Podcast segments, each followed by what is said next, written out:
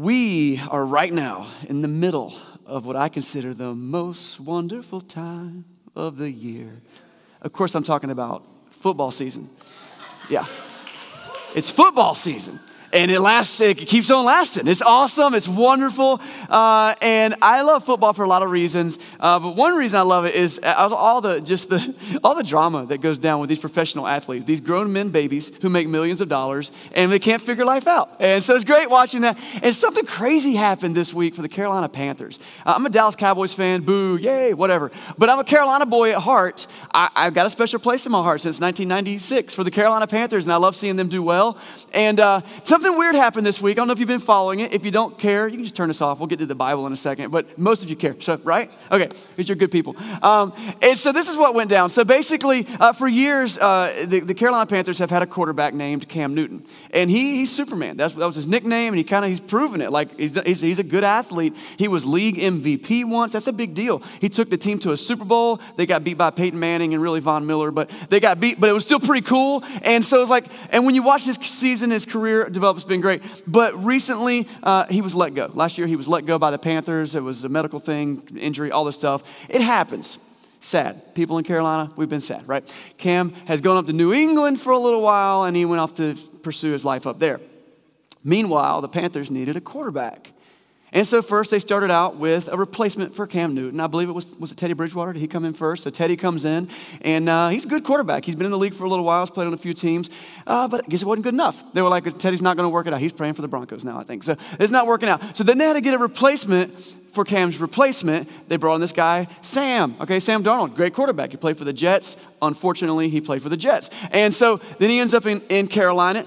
Did pretty good, but apparently not good enough. Then Something happened with Cam a few weeks ago.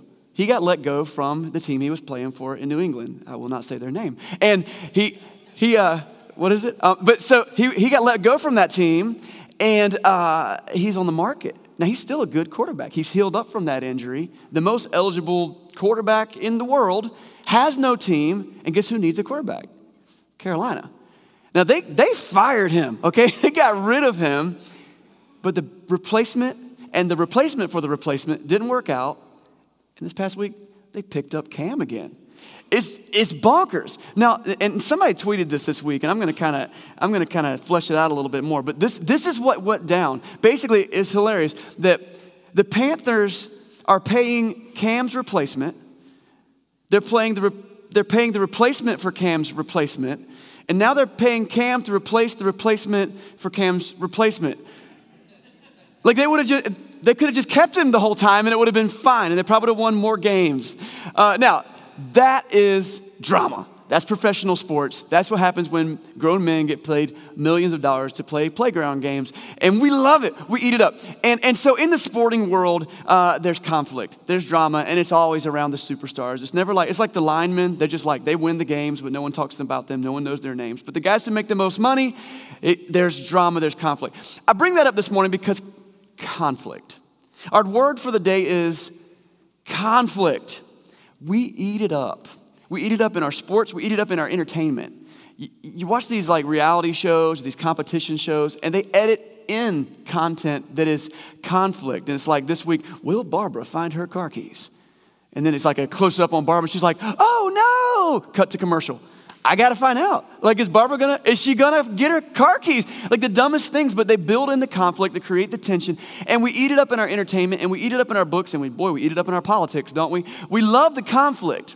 But the reality is, it's not just on the outside, conflict happens close to home. We're in this family series, Family Matters. This week we're talking about conflict in the family. You ever experienced conflict in your family? No, don't worry. Thanksgiving is just a couple of weeks away. You'll remember conflict is, is so real. And though we don't mind eating it up on TV, when it's close to home, it hurts, doesn't it? It stings, it's bitter. And we're in this teaching about family. Last week we talked about identity. And I'm wondering, I gave you a challenge last week. This is a new culture we're starting. So I want to remind you every single week, I'm sending us home with a thing to do with your life, with your, in real life, like a challenge. And last week, uh, your challenge was to intentionally use your words with members of your family to reinforce their identity in Christ. Did you do that? I, have been really encouraged. I actually was hanging out with four different families, four different times this week, or someone texted me, or I got a message from four different groups, and, and, and, and four people said, Hey, listen, I just want to let you know, we, I did that thing with my family this week. I was, I, I was reinforcing their identity in Christ through my words intentionally. And I was like, Sweet, is it working? And they're like, Yeah. It's good. So I think as a, I want to I want to reiterate this culture as a church that we're not just going to sit here and consume information about God. Hey, we know some stuff, but it, it, challenges us to do things in our life every single day. Okay, so you'll have another one this week, and if you didn't do the identity thing last week, it's okay. Work on it. Keep doing it. Keep doing it. This week we're talking about conflict because conflict happens everywhere and nowhere does it happen more prominently than in the family. Because this is what family i got this loose definition i've worked on for family for years and the, the definition is basically this. Family is where lives intersect okay? So you got your, your tr- traditional biological family. Your lives intersect there. But you've also got you know some some different variations of that right? And there's all kinds of different ways that works out. And maybe your family is legitimately your neighborhood or the people that you work with. These are the places where your lives intersect. And where lives intersect there will be conflict. Why? Because we're boneheaded selfish individuals. We want our way. Conflict happens when two people can't see eye to eye on something. Isn't that a good definition of conflict we can't agree, so we disagree. Disagreement is conflict. How do we deal with our conflict, specifically in the context of our family? Uh, drama over something someone said or didn't say, or drama uh, when someone's feelings get hurt. And you might have someone in your family who's like, we're constantly offending them. I don't know why they're so offendable, but we're constantly hurting their feeling. You can't say that because Aunt so and so is going to, right? And it happens. And I'm not picking on them. I'm saying that's the reality of our life a lot of times. Maybe someone's just rude or inconsiderate. You've got that, you know, great aunt who just says whatever's on her mind, even though it really cuts you every time they say it. A lot of us have daddy issues and mama issues, don't we? And we carry that into the rest of our life. There's probably not a person in this room whose life hasn't been affected by divorce and the breakdown of a marriage. And so conflict occurs. Money. Money causes conflict. And the list could be really long. I mean, you could just spend the rest of the day making a list of things that cause conflict. But what do we do? Now, what I'm about to teach could deal with conflict anywhere in, in your, your world, okay? But I want, I want us to focus in on how that affects our family and see how we can move forward and be stronger families. And so let's take some time to look into the Bible this morning. If you got your Bible, go ahead and flip it open or scroll down or whatever you do for your Bible. We're going to be in the book of Matthew and we're going to be in chapter 5. Uh, I got some Bibles that you can have back at the door. There's a, a, a, a gray shelf right by the door, and you feel free to go grab that anytime during the service. If you need a Bible to keep, it's yours. Write your name in the front, it's yours. Or if you just want to borrow it for the service, that's fine. Just put it back and someone else can use it next week. But we're going to land in Matthew chapter 5. Uh, just as a, a, little context, Matthew 5, 6, and 7, three chapters, are three chapters of, it's, it's the, most, um, the most tightly packed section of Jesus' teaching in the whole Bible. We call it the Sermon on the Mount. And he deals with a lot of real life issues. I mean, very practical things. So, you know, if you just want to flip through Matthew 5, 6, and 7. In our volunteer service this morning, Aaron quoted from Matthew 6. And I mean, it's a good place to return to over and over again. What did Jesus say? And these were the things that we have collected about what Jesus actually said. And in Matthew chapter 5, starting in verse 38, he's going to get into what I'm going to directly apply to the conflict in our life. And he starts out with a, a, pretty old saying, and it comes from a lot of different cultures, but we also have it in the Bible. Matthew 5 38 says this. Now, you've heard it said, eye for an eye and tooth for a tooth. Time out. You ever heard that phrase? It's an eye for an eye and a tooth for a tooth. I mean, it's, it's ancient law, and we get it, right? We understand that. It means the punishment should fit the crime. If you, if you, if you slap me, I slap you. You push me, I push you, uh, whatever. And it's actually a pretty good measure of how discipline should happen and justice should occur. occur. There's, there's, there's a whole lot of more context and stuff we could say about this. But Jesus is about to do something different here. All throughout the Sermon on the Mount, what Jesus does is he says, This is what the world teaches. But I think we should raise the bar. And when it comes to our conflicts, he adds this Matthew 5 39. He says, But I tell you, do not resist an evil person. In fact, if anyone slaps you on the right cheek, turn to them their. And I don't know if anymore any are as hard as what we're getting in these next few verses, what we just read, and we're going to read some more. You can read ahead, you can see what I mean. He's challenging us to go against some of our most basic instincts eye for an eye, tooth for a tooth. And what Jesus is talking about is huge when it comes to Christian living. Because what Jesus says is, yes, this is natural, this makes sense, but I want to partner with you to put the world back together. So you need to do things differently than what comes naturally. In fact, it may take supernatural ability so that's why we got to connect with God. And that's what Jesus came to do. So he kind of breaks that thing down. He refers to the eye for an eye rule. And it's from the Mosaic code, as in Moses said it. And you can read about that in Deuteronomy 19 21. You can read about it in Exodus 21 24. It's in there. It's good stuff. In fact, it's a God rule. It's a good thing. Okay, eye for an eye, tooth for a tooth. The idea is the punishment fits the crime. But Jesus says, listen, we're going to raise the bar on that. And for Christians, this is what I want you to think about. Your kindness should transcend your need for retribution. Your kindness should transcend retribution. Like if you push me, I want to push you back. But he says, I know, that's natural. But I want you to begin to program yourself to think differently. And this might be the most unnatural reaction we could imagine. In verse 39, he gives us three examples. Now, we just read these, and I'm going to go through them. But the three examples he gives us of this kindness transcending retribution uh, are, are these. I'm going to call them the slap, the shirt, and the mile okay? The slap, the shirt, and the mile. And I'll touch on a few of them, but we just heard it a second ago. Uh, the slap, okay? The slap.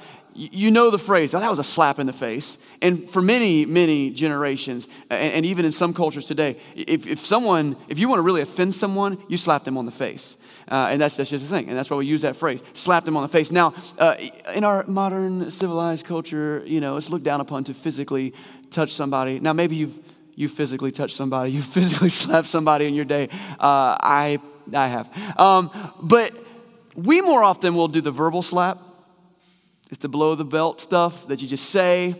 It's that junk you put on Facebook because you're so bold and confident when you're not looking someone in the eyes. You just take shots, right? It's the thing you'll say over the phone. It's the thing you'll just do begrudgingly, like, I'm just not going to, whatever, right? So that's the slap. And he says, Listen, when you come into contact with another person, the slap is about person to person conflict, okay? These three conflicts are going to kind of cover three different areas of conflict that we have. The slap is about person to person conflict. The rude guy at the grocery store, the neighbor who always lets their dog come and like use the bathroom in your yard. And you're like, "Can you don't you have a yard?" Do you have a shovel at least or one of those little green bags? Like, do something. This is my yard. Or you have these, these conflicts. This is the coworker that's constantly hurting your feeling. And Jesus says, listen, if you get slapped in the face, according to the eye for an eye rule, you'd probably slap that person back.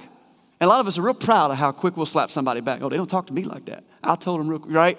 We're real proud of that. But Jesus says, listen, if you do that, it doesn't take for that conflict to escalate to something much more. So instead of swinging back, you ready for this? Just stand there and take it. I don't like that, Jesus. Come on. Like, I want to slap back. Cl- clarify. We're not talking about allowing abuse, okay? If you're in a situation with abuse, physical abuse, that's not okay. We're talking about just this common conflict that we run into all the time and our need to be right, our need to be on top, our need to be stronger, our need for retribution. And he said, Your kindness needs to transcend your retribution. And you need to say, Listen, you slapped me, but I'm not going to sink to your level. It's a hard teaching. Resist the urge to swing back. But when it comes to our conflict, if we can learn to do that, the crazy thing is if we take the high road, if we don't have to have the last word, if we decide, you know what, maybe I don't have to comment on Facebook honestly, they probably don't care what I think anyway. I don't have to take that shot at my coworker. I'm just going to take the high road. And, and, then what happens there is that Jesus says, okay, this is how we put the world back together. What we've been doing doesn't work. We're going to have to do it different. It's not natural, it's supernatural. That's the first example the slap. If that wasn't hard enough to hear, he gives us another example. We're going to call it the shirt. Uh, a lot of translations call it the tunic.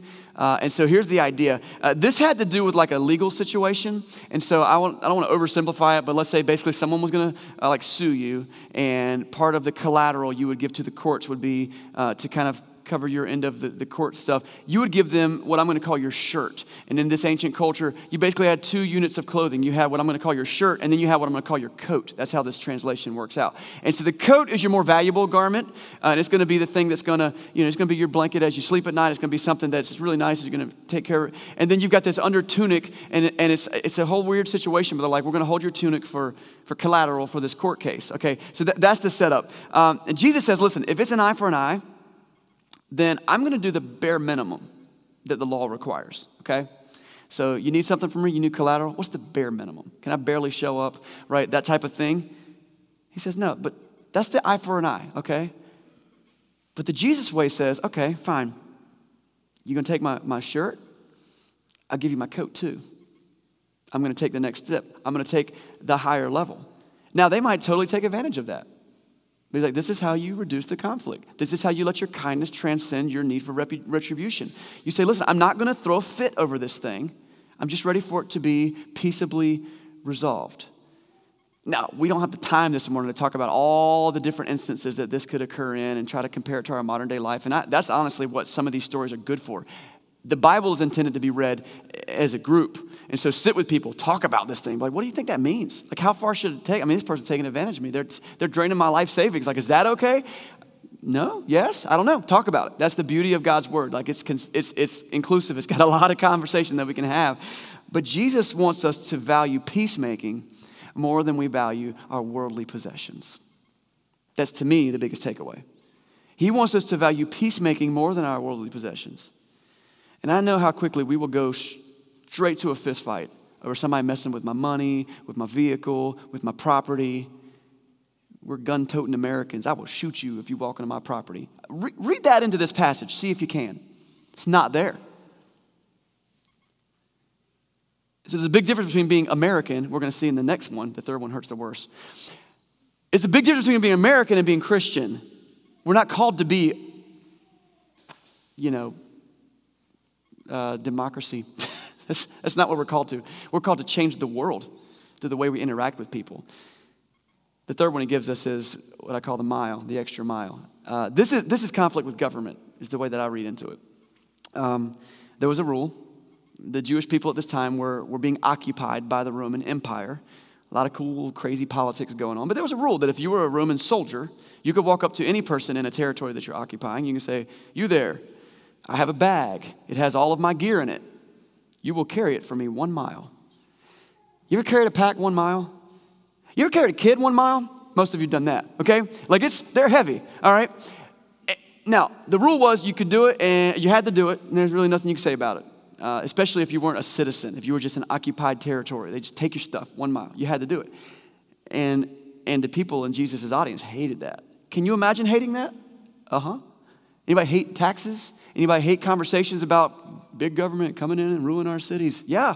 Yeah, I'm not, I'm not making fun of that. Like, that's a, that's a real thing. We, we hate the conversation about any kind of government in, coming in and infringing on, on our freedoms. We hate that. But Jesus says, listen, if they, if they tell you to walk a mile, here's what you do you raise the bar. You say, all right, I'll walk it two miles. Come on, Jesus, you're crazy. Like, what about my personal rights? What about my freedoms? He's like, okay, we can talk about that. But your love of kindness needs to transcend your love for winning. Because we got to change the world. And the only way to change the world is to do things differently than the rest of the world is doing it. It's a hard teaching. I'm not standing here saying, like, this is easy. I do it all the time. No, I struggle with this myself. And so that's why the conversation is good, and that's why we land on some things. Um, odds are good that unless a lot changes in the next few months or weeks, you're probably not going to be conscripted by the U.S. Army to carry somebody's pack. Uh, not in America, at least. That's probably not going to happen, but it's very likely. So let's change to a gear that you might uh, that you might experience like this week. You might have a boss that you don't care for, ask you to do a job that you don't care for. And there's deals, conversations you can have, but he's like, listen, they're asking you to do this thing, raise the bar take the high ground and show them, hey, listen, you can't squash me by just asking me. He's asking us to be tough. He's asking us to just make a difference in the world by making our kindness transcend our need for retribution or our need to win. You might have a neighbor that you can't get along with and you fight over everything, and then they have the audacity to come and ask you to water their plants while they go on vacation. yeah, right, jerk. Your plants could die. no? Maybe I should just water their plants. In fact, you know what? I'll mow their grass too. See what I mean? So you scale it to whatever part of our life that we're in. You got a cousin that you can't stand, but they're driving through town and they need a place to stay. I think the Holiday Inn still takes applications. No, man, sleep on my couch. Take my bed. You see what I mean? These principles apply on all levels because conflict, and we're talking about, we're narrowing it down to conflict in the family, but Jesus is talking to a group of people. Remember, this is the Jewish people. They're some of the most mistreated people in the history of the world. He's telling them this. And look what he says next in verse 43. He said, You've heard it said to love your neighbor and hate your enemy. Apparently, this is something they heard it said. You've heard it said this, but I tell you, Ready for this? You, you know it. Love your enemies and pray for those who persecute you, that you may be children of your Father in heaven. You know, He causes the sun to rise on the evil and the good. God, God is the God of good people and bad people. That's what that means. And He sends rain to the righteous and the unrighteous. And if you love those who love you, what reward is there in that? It's easy to love people that love you but I'm trying to change the world. We got to act different. We've got to be a different type of people. He said, Aren't the tax collectors loving the people that love them? If you greet your own people, what are you doing than anybody, more than anybody else? Don't the pagans do that? Jesus gets right to the point here. And, and I mentioned this earlier. It's not popular, but here, here's the thing. And it blows my mind that the group of people he's talking to is the Jewish people. And, and the Jewish people throughout history have been the most per- persecuted, most hated, most stomped on people that I know of. Now, I don't know a whole lot about some other cultures. There's probably some groups in, in China and places like that that have been beat up pretty bad too. Uh, but the Jewish people we know have experienced some really bad things. Also, many of these Jews are going to become Christians soon. We also know, and I believe Jesus may be foreshadowing some of the persecution and, and hate against the church and against Christians that's coming. coming. And Jesus says, listen, even in light of all that, I want you to love your enemies and pray for those who persecute you. It's a hard teaching, Jesus. It's hard. And I asked this, I think, two weeks ago, three weeks ago. Was Jesus serious about all that stuff he said? Did he really want us to do that? That's what we've got to wrestle with in our own soul as we encounter the world that we live in. Uh, now, clearly, this message could be about any setting in our life. You could talk about it at work, you could talk about it in politics, you could talk about it at, with your neighbors, whatever. But we want to focus in on our families, and I know that our family units don't all look the same. But you have a group of people that you associate with that you, that you consider family. Some of them you only talk to over the phone or over text because you don't live nearby. Some of them, you're like, there's a lot of them in my house, a whole lot. I lost count how many people live in my house, and they're in and out. Some of them are my, my kids' friends. I don't know, but they're my family, right? And so that's where we want to, where, where life intersects. That's where family happens. And, and where family happens, there's the potential for conflict. And when it comes to managing conflict and loving your enemies, you ever thought about your kids and your spouse and your cousins as your enemies? Sometimes they may feel that way. I heard this illustration several years ago. I shared it here actually several years ago, and, and, and I realized it. I remembered it. I was like, oh, yeah, I got to share that thing again. You might have wondered, I got up here on the stage with me these two things. You recognize these two things? Um, when it comes to dealing with conflict, everyone has two buckets. What is this? Gas can. You, this is the one you buy because you had to walk to the uh, you had to walk to the gas station because you ran out of gas. This is the one you buy for that, okay? And then this watering can. You like my little, it's my personal one. Uh, I use it every day. Uh, everyone has two buckets as you approach conflict. You've got, a, you got a bucket full of gas, you got a bucket full of water. Secondly, everywhere you go, there's a chance of fire. If you're not an abstract thinker, let me just paint this for you. Fire equals conflict, okay? Everywhere you go, there's a chance for conflict. That's a fact. And it can be small things like you come home with a bad attitude, conflict. Or it can be big things like what we've seen in the past uh, couple years. I mean, really decades in our country, but, but things with racial inequity and injustice and things like that, or, or political things, like, right? And so it can be big things, it can be small things, and every one of us comes to that conflict with two buckets, with a gasoline or a water. The third thing you need to know is this, is as you approach the conflict, you get to make the choice. What am I going to pour into this fire? It's a simple picture. If you've ever poured gasoline onto a fire, woo They recommend that you don't do that. Not even just a little bit. It's highly combustible. Sometimes we walk into a conversation and we're like, you know what this person needs? My opinion. glug, glug, glug, glug, glug, glug, glug, glug. And the thing is, the thing is, you can do this, and guess what you can do? Win. You can win with fire. You can win with gasoline. But in the process, guess what? People get burned.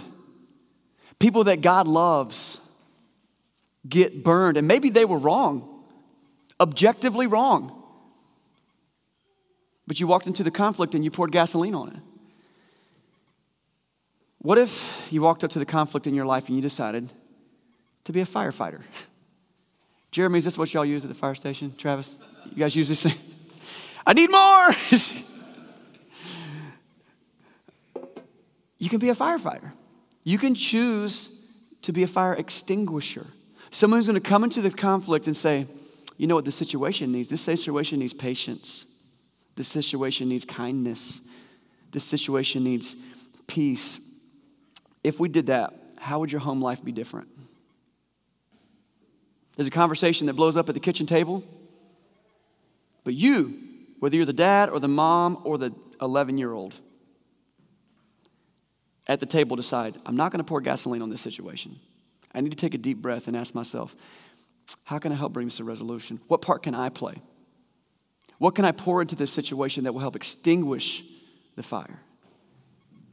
And you know what's in this bucket? It's not just water. You know, Jesus is called the living water, a well that never runs dry. As we seek God with our life, He fills us. He fills us with so much. His Holy Spirit comes and dwells alongside our soul. And He says, Listen, I can empower you to make a difference in this world. You don't have the patience to deal with it, Chris. You don't have the strength to deal with it. You don't have the resources to deal with it, but I do. In fact, my well never runs dry. What if we came to every situation and says, How do I pour God's love into this situation? Not how do I win, not how do I make them stupid, not how do I protect myself, but how do I pour God's love on this situation? You might need to be convinced that like that even helps. Maybe like uh, God's love hasn't done us any good. I'm gonna tell you, my experience is that it does. It makes a huge difference. And when I personally make those little adjustments in my conversation, Get off my high horse. Stop being so arrogant. Stop being so foolhardy. Stop trying to prove everybody wrong. Just say, no, no, what matters here, what matters most, is that we help put the world back together through the love of Jesus. The question that we have to ask is what is your default bucket? You know. It's really natural because eye for an eye, tooth for a tooth, that this is your default bucket. In fact, you leave your watering can at home. You're like, doop, doo, doo. You want some gasoline? Some people walk around just spreading this stuff. But what if instead we decide to leave that at home every day? We begin to fill ourselves even more and more with the love and the purity and the peacemaking that comes from being known by God. And we try to pour that into every situation. Today, I want to zoom into our family, okay? Many times, family conflict happens. It happens a lot you might have experienced in the minivan on the way to church this morning. You might have experienced as you're trying to make your Thanksgiving plans and your, your sister won't shut up about, you know, her cranberry pudding. Is that a thing? You're like, what are we? You're going to experience conflict. And we all like to say that family is the most important. Like, what's the number one thing in your life? And you'll say family. But you know what I think is often more true? I'm most important. What's the most important thing in your life? If we're being honest, a lot of days we'd say, well, it's, it's me, and then my family, and then God, or my job, or whatever. Like, and that, that house is upside down. We've got to put other people ahead of ourselves. That's like the number one message of Jesus humility, putting other people first. And so every week I've given us a take home challenge. And, and what I've done is I just planted a bunch of seeds. I didn't, Jesus did. He said all this stuff. And how that grows in your house, I don't know. I trust God's Holy Spirit to let that grow. But I want to give you a challenge. I spent a lot of time kind of thinking through it, and this is where I think it needs to land. This is our challenge this week. Whoever your family unit is, this is your challenge. I'm going to do it. I want you to do it. This is it. Have a conversation with your family this week about steps you will take to be peacemakers and not fire starters. You got a two year old? Okay. How can we just pour into this kid? Like, if you're fighting around them all the time, what do you think that environment is creating in their brain? If you're retired and your kids are out of the house, you know, how can I how can I be a peacemaker and not a fire starter? You know, the way we talk to each other, parents, if you yell, your kids will be yellers. You can talk to your kids without screaming at them all the time. You can do that. you can do that. The media that we consume. Did you know that if you do nothing but consume media that spews conflict, look, you just pick the side of the pendulum you want to talk about, and our news outlets today, if, if all you do is lock into one news outlet, guess what they do? They just fill your heart with hate for everybody else. That's their goal.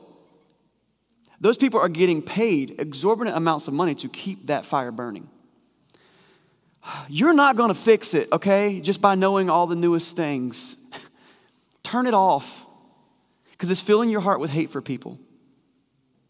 What conversations can you have about being a peacemaker? Maybe it's just that you filter what you consume. Maybe it's the conversations you choose to have. I could do a lot of these things, but this is one, especially with kids in the room. Uh, parents, the things that we choose to talk about all the time. Your kids are listening. They know pig Latin. They know the code you're trying to use, and they get it when you're always spreading gossip and when you're always talking about, can you believe such and such and such and such? What if we decide to pour God's love into those conversations and say, you know what? There's a lot going on there in those, those people's life that I would be talking trash about, but instead it's like, you know, I wonder how we could love them this week. That conversation is going to look different for every family, but what does it look like for us to be peacemakers and not fire starters? And then each one of us take, the, take it upon ourselves to pick up the water jug and carry it with us every day. Turn the other cheek, give away your coat, walk the extra mile. Love your enemies and pray for those who persecute you. Learn to shift your natural reaction to a supernatural response. Let's pray.